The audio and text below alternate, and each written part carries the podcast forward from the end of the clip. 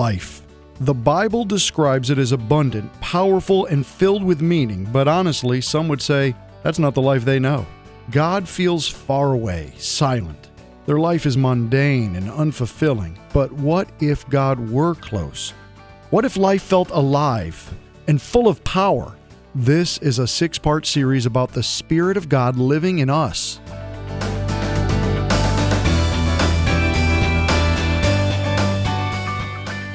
Starting a new series. This series is called God Within. And I want to tell you where the whole idea comes from. One little sentence out of the Bible. Maybe you've heard this verse before that says, Do you not know that you,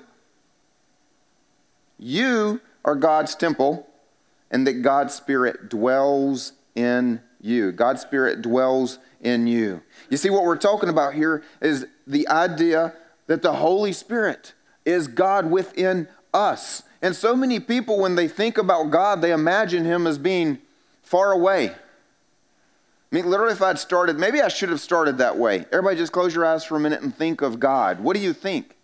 Most of us don't do this. We imagine these golden thrones and, and this room of sea or glass or diamond or whatever it is, way, way, way, way up in heaven where ladders don't reach, you know, and, and he's, he's just so far away. God is out there somewhere. How is this idea within and this thing, what we're talking about is really the Trinity. You guys ever heard of the Trinity? You ever tried to explain it? Good luck with that. In theology class, we'll spend an entire theology class, three hours long, talking about the Trinity and trying to help people understand how you can have three, but you only have one at the same time. And at the end of the night, we say, well, it's time to go home. We're just going to still say it's a little confusing. It's a mystery. It is a mystery as to how God Himself exists in community. But let me, I'm not even going to try to go there because, you know, for those of you going, oh my gosh, is he really about to? No, I'm not going to do that. I, I, just do want to remind us this as we go into this series and under, trying to understand God. Keep in mind, we are trying to understand Him, and that's the whole problem. That literally is like your two year old child trying to figure you out. And they've got a better chance at it than we do figuring out God. He comes first. We'll figure out the Trinity thing when we get there, but God exists in community the Father, the Son, and then that other thing. At least that's the way many people refer to him. His name is the Holy Spirit, the Father, Son, and the Holy Spirit. You see, I grew up in a church where God was highly revered, very serious. Matter of fact, he was so highly revered, you did not run in the room where we worshiped him. And we had double doors that went to the fellowship hall, which was also a gymnasium. And it's funny because God evidently never went to the gymnasium. You were allowed to run and even dribble a ball. But as kids, as soon as we hit that door, man, we were racing all the way down the hallway because, again, God wasn't in the hallways either. But you know how it goes the sanctuary. In the sanctuary, God lived there and, and you had to revere God. But we revered him from far away. We talked about a powerful God, we talked about a miraculous God but he never did anything miraculous, and we worshiped him from afar. So I went off to college, and some of you have heard some of this story before. I, was a little bit tired of the mundane and the boring thing that we called worship, and well, decided I didn't really need to go to church much and had no intention of doing that. But God was doing something among the music majors there at the school. I was a music major, and I ran into all of these weird kids who actually took their faith seriously. And they, they went to this church that focused on the Holy Spirit, but I didn't know anything about it. I didn't understand what that meant. I had no clue. All I knew was that these people were real and they were alive and they talked about God like He was actually a part of their life seven days a week. And if you were sick, they'd say, Can I pray for you? And the first time they did it, I remember, Well, sure. And then I started to walk away, and then suddenly someone touched my shoulder, like, No, no, no, right now. Like, whoa, pray for me now? We're in public. Pray in public? They were serious about talking about God and how they talked to God and how they heard God's voice. And all I know is I wanted that. But I had a friend of mine, he was a senior, trying to watch out for me. He took me aside and he said, Jimmy, you know that's the weird church. True story. Look, most people want to go to a non weird church. I didn't even know it was funny, but it is true. I mean, how many of you woke up this morning? Hey, honey, let's see if we can go to one of those weird places today where strange things happen we can't explain and we'd be embarrassed if our friends came with us. We want to go to a non weird church, but here's what ends up happening. In our desire to, to be respectable and to be prim and proper and to be non weird, I think it's possible, just possible, we'll put it out there, that we've lost touch with a supernatural life of power that we see in the Bible. I mean, we read about weird stuff. How many of us see that happening all the time? Matter of fact, think about this. At the end of the service is right down here, our prayer teams. Every week we say, as, you, as we end the service today, you guys be blessed, have a great week. Don't forget, prayer teams are down front to pray with you. And usually one or two people out of the hundreds that are here every week will come down and ask for prayer. Why? I think it's because of one thing. We've either no longer believe a supernatural God will show up, or we've stopped looking for a supernatural God to show up. Either one. Do you not believe or you just don't care? But when we read the Bible, you guys do that, don't you? When you read the Bible and you see, especially in the book of Acts, it's full of amazing miracles and powerful things taking place, and some of it is, is just off the beaten path. And, and here's the crazy part do you realize Jesus isn't the main character? A couple of sentences in, Jesus is like, See you, dudes, I'm out of here. And then you've got the whole rest of the book, all of the crazy stuff that you read about. Jesus isn't even the main character. You see, we expect crazy things and we expect miracles when we read Matthew, Mark, Luke, and John. It was all about Jesus. And we really are just the audience. We're the spectators. Dude, that, man. He raised somebody from the dead. He fed 5,000 people with, you know, just a couple of fish and some bread. And just, look at the things that he does, but that's Jesus. You really need to keep reading after the Gospels. If you've never read the book of Acts, you really need to go home and do that because it's not Jesus, it's his people.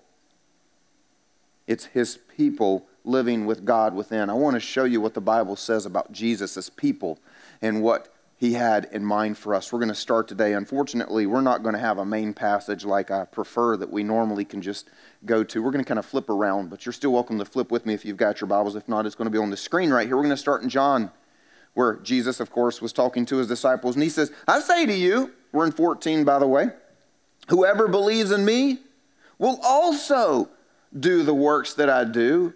Who wants that? I'm, I'm ready for that. Let's see, he raised somebody from the dead. Let's see, he kind of walked across a lake because the boat had already left him behind. He told the storm to stop and it immediately did. And I mean, he just did some pretty cool stuff. I'm up for that. But he didn't stop there. That was the introduction because he goes on to say, and greater, and greater works than these he will do because. Because I'm going to stick around, walk right behind you, and every time you say something, I'm going to whisper to nature and make sure they actually obey you. No, no, no. Because I'm going to the Father, something's about to happen that's going to cause you to do even more amazing things. Here's what I want you to see Jesus promised his people would do amazing things. Can you just process that for a minute? This is not a maybe. It's not an if, it's not a wish, it's not for the special people.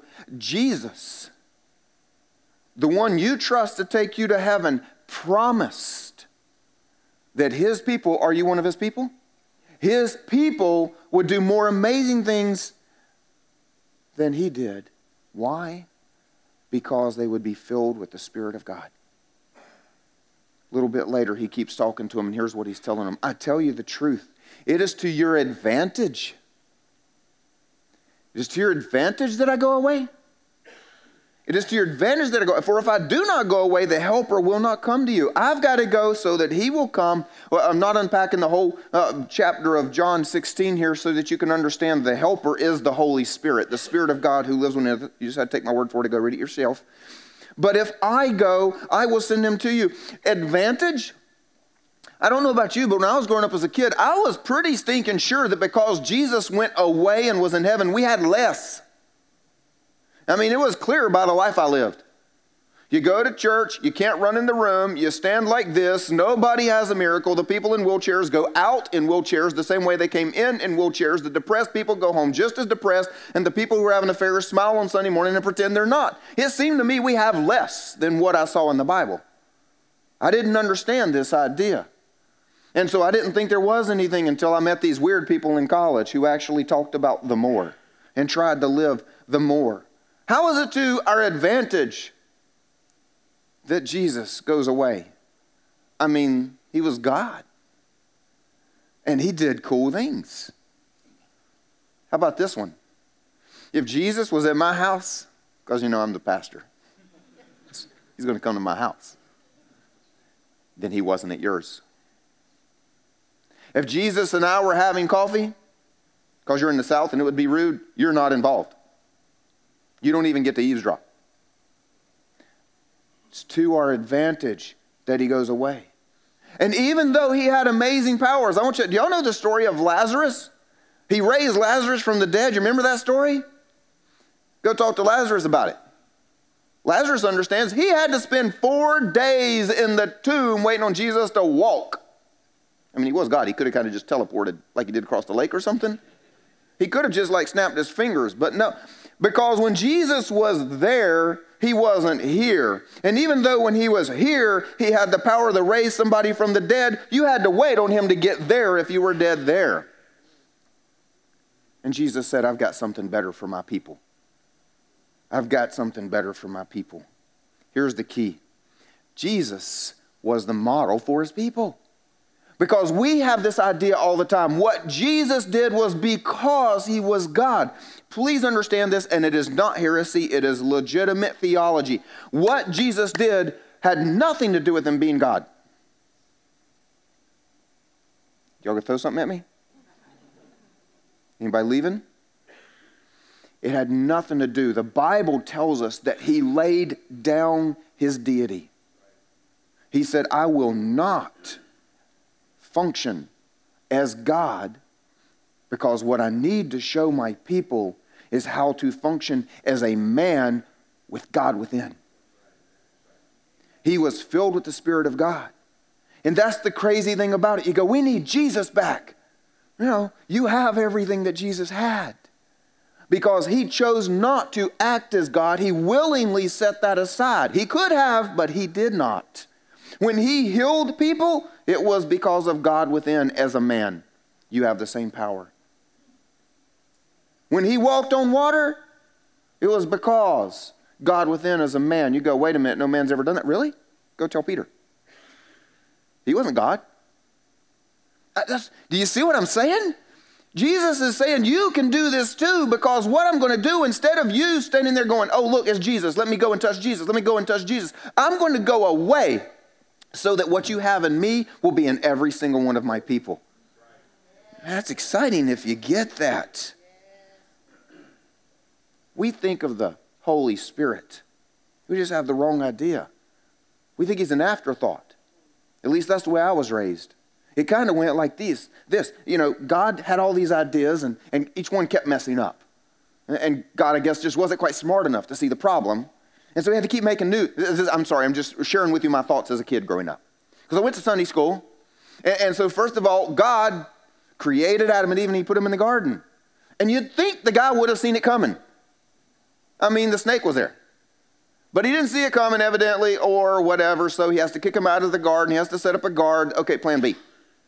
You know, and then the people, well, they just go off and do bad stuff anyway, so we're just going to flood the world and get rid of them. Plan C. God should have seen that one coming. So then they, he creates these people, he blesses their socks off, but then they don't listen to him and they decide to turn against him. And so he has to punish them into slavery. Gee, God, didn't you see that one coming? You see what I'm saying? I mean, has anybody else ever grown up like this? And so then you get to, here's God just finally like, I just can't do this anymore. Does anybody have an idea? And Jesus, well, Dad, how about I go down there and straighten that thing out? I've been waiting all these years. It's my moment. Put me in the game. Come on, I got this. Well, nothing else has worked, Jesus. You know, we're on plan triple Z. Just get on down there. So Jesus goes down to heaven. He dies. He's resurrected. He gets back up to heaven. He goes, Hey, God, took care of that. But uh, listen, we got a little problem. See, uh, they're kind of lonely without me now. You think we could throw them a bone, just like, like send a little spirit thing down there or something, keep them company or something? This was seriously the theology in my head. Aren't y'all glad I went to theology class? Imagine what I would preach if I had not been to theology class where they took this stuff out of my brain and put the right stuff in. But some of you have thought that kind of stuff too. We get the idea that the Holy Spirit is a band aid because all the other plans didn't work.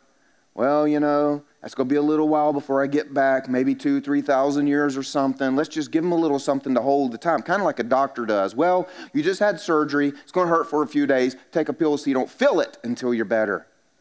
Let's see if we can just throw something at them. We think the Holy Spirit is an afterthought. He is not an afterthought. By the way, while we're on the subject, have y'all noticed how many times I've said He when I'm talking about the Holy Spirit? That was another thing I had to learn because where I grew up, it was God, He, Jesus, He, and the Spirit is an it. Spirit of God, it was in the place today. How many of you want to be called an it? The Bible talks about the Spirit of God as having personality that he has a mind, he has a will, and he has emotions. I don't know many its that have emotions. He's a he. He is God. I mean, after all, if we do believe the Trinity, even if you can't explain it, it's not a Trinity if you've got two he's and an it. In order for them to be three and one. So this will, this will really help you when you start referring to the Holy Spirit, the Spirit of God who lives within you. God is a he because he is. He's not an it. Here's what we need to know it is God's plan A to have his spirit dwell within his children. We're not on plan triple Z. It is God's plan A to have his spirit dwell within his children. Let me show this to you. John, at the very beginning, this is John the Baptist talking. This is before Jesus has done anything except be born. That's it. He's been a baby. This is all we got. And here is what John the Baptist says I myself did not know him, but he who sent me, that would be the Father, he who sent me to baptize with water said to me, He on whom you see the Spirit descend and remain, this is he who baptizes with the Holy Spirit. Wait a minute, wait a minute before Jesus did a single miracle, before Jesus ever said a word to anybody that made any significance that we know about reading in Scripture, before anything ever and anybody ever knew about him, the Bible says he came to do one thing. Like it was plan A to fill his people with his spirit. I thought the first thing that we should ever know about Jesus, hey, everybody, I want to introduce to you today. He's about to start his ministry. The ministry we will talk about for thousands of years will change the course of history and change the course of mankind. Let me introduce to you the man that will save everybody. No, that's not what he said. Let me introduce to you the man that will build his church. That's not what he said. Let me introduce you the man that will crush Satan's head. That's not what he said. He actually said that in Genesis. Let me introduce you the one who will fill his people with his spirit does not sound like plan C or D to me. Sounds to me like from the very beginning, the Holy Spirit's not a band aid. God's up to something. Matter of fact, God had already told us if we could go back in time and we could be standing there watching John say that, we'd go, Amen, John. They actually, God told us that hundreds of years ago. Hundreds of years ago. Long before John the Baptist was even on planet Earth. It's quoted in Acts 2, comes from one of the Old Testament prophets that says, In the last days, it shall be, God declares. I will pour out my spirit on all flesh, and your sons and your daughters shall prophesy, and your young men shall see visions, your old men shall dream dreams, even on my male servants and female. Whoa. The servants too? Come on, God. I mean, that's okay if you're going to do it with your special people. You know, we're special. Even everybody? Even on my male servants and my female servants in those days, I will pour out my spirit and they shall prophesy. Anybody that calls me king, I am going to pour out my spirit. I don't care if they're the butler, the driver, or the king, whoever they are in your world, president, governor, it doesn't matter, or normal person in Columbia, South Carolina who goes to work every single day and has two kids. It doesn't matter who you are, I'm going to pour out my spirit. It was not an afterthought. You see, I believe God was, the dumb sentence. I believe God was very intentional, of course. I believe God intentionally revealed himself through an external God relationship in order to create a hunger for an internal God relationship. It was actually plan A from the beginning. You see, he was showing, I am God. I am the creator of the world. I can part an ocean and I can make water stand up like a wall. Let me see you do that. Look what I can do. I am God, but worshiping me through festivals and sacrifices, that's not what I have in mind. Worshiping where only a few leaders get to come into my presence and speak, that's not what I have in mind. Where only a few special people will hear my voice and they'll write it down and reveal it to you, that's not what I have in mind. And serving a God you've never met, but you've read the stories about, that's not what I have in mind. From the beginning, and all throughout the Old Testament, God actually said things like, I'm going to be with you. That would be his presence with a capital P, which is his spirit, by the way. God said things like, I'm going to pour out my spirit upon you. I'm going to create a new heart in you. That's something that he is going to do. We see all throughout history people having encounters with his spirit. And even in the Old Testament, people being filled with the Spirit of God is what the Bible says about them. It is God's plan A to have his spirit dwell within his children for a reason. The Bible tells us the Holy Spirit, he's actually a gift. He's God's gift to everyone who believes in him. When Peter was preaching after Jesus had ascended, and everybody's left like, uh oh, what are we going to do? After they had their moment, like, well, you know, since God's gone, we're hopeless and useless, and they went fishing. I got to go to the beach this past year where they actually think Peter went fishing because, well, God is gone. What have I got? You know what you got? You got everything Jesus had.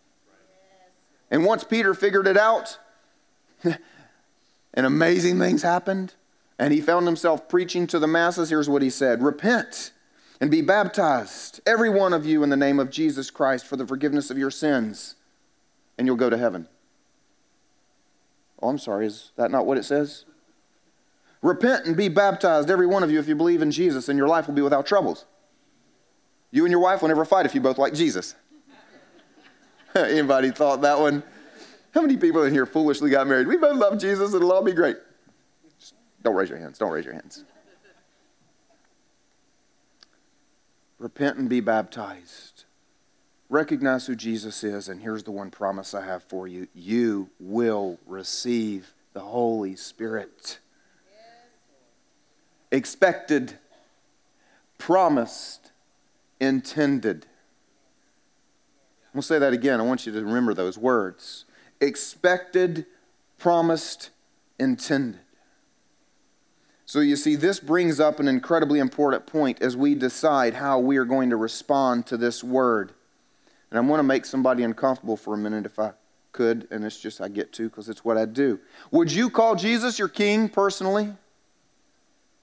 Maybe you would use the words, Jesus is my Lord and my Savior. Maybe you've heard that. It's kind of churchy. The truth is, if you do not recognize Jesus as your king, I mean, you can believe in history, you can believe he's a real person, you can believe that Jesus existed, you can believe Jesus died on the cross and rose again. Do you hear me say all of that? The Bible says even the demons know that. Literally, the demons watched it happen. They watched him die. They did their happy dance and their celebratory little victory for about a day and a half. And then Sunday morning came. We talked about that last week if y'all were here. Even the demons who watched it happen don't call Jesus their king. If you don't call Jesus your king, then God's Spirit does not dwell within you. I just need you to know the truth. I don't need you going home thinking you're all set when you're not all set. Ephesians 1 says that in Jesus you also, when you heard the word of truth, which is the gospel of your salvation, not only when you heard it, but took the next step when you believed, you were sealed with the promised Holy Spirit. Using the words of like a king taking a letter and putting the wax and the seal that no one else had and making a guarantee. Sealed. The deposit is. Here's why you know when you say, Jesus died for me, and I know that I'm going to heaven, not I hope that I'm going to heaven, not I, I really just, it's going to work out. No, the reason you know is because he left something inside of you to identify himself. Let's just can I dumb it down for a second? You know, if you ever lose your phone and you go back to the little wherever you are, you know, Carowinds or the mall, or it doesn't really matter. Hey, I lost my phone. Yeah, we got some phones back here. What does yours look like? Well, you know, that's kind of like this and got a case. Yep, okay, we got four with that case. What happens? Well, if you open it up, you will see a picture of me inside. That's what this is about. But only, did you see that course? Once you heard the gospel and then you actually chose to receive it and declare Jesus your king and to stop living for yourself, at that moment the Holy Spirit moves in. And maybe this explains a little problem or explains something about our problem with God. You know how before we do that, we don't like to talk about God? We don't want to hear from God. Until the Holy Spirit moves in, you want nothing to do with God. People invite you to church, you got nothing to do, you, you, you're busy. What do you mean you're busy? It's Sunday morning, everything's closed. It doesn't matter, I'm busy. Bible explains it. The natural person, wait a minute. You mean not everybody is a spiritual person according to the Bible? No. Because everybody that doesn't have the Spirit living within is not called a spiritual person in the Bible. They're called a natural person. The only thing they've got is bones and flesh, veins, blood. The natural person does not accept the things of the Spirit of God, for their folly to him and he's not able to understand them because they're spiritually discerned. Here's the thing maybe you've heard sermons, maybe you've thought to yourself, I'm just not ready. I'm just not in the mood. Besides, I want to party a little longer. If it's just about going to heaven, I will gamble that I'm not going to die before 35. Could be wrong, but I'm, just, I'm, you know, I'm a betting man. So, somewhere about 35 or 40, I'm actually going to go to a church. I'll walk down to the front and I will say the prayer. This is another thing that was, I'm going to just reveal myself to you guys today. When I was a teenager, a young kid actually thought that. My mom was Baptist, so she took me to a Baptist church every Sunday night. And everybody was always going down to the front. And I just wasn't ready to do that. And I literally sat there like some of you do today, some of you do every week. I literally sat there thinking, about 25. After college, when I don't live with my mom so she can't harass me about me walking down, maybe even when I'm not with my mom, that'd be another reason, you know. About 25. I literally, as a kid, remember decide about 25, I will voluntarily change my eternal destiny. This is not the issue. It's not just about going to heaven.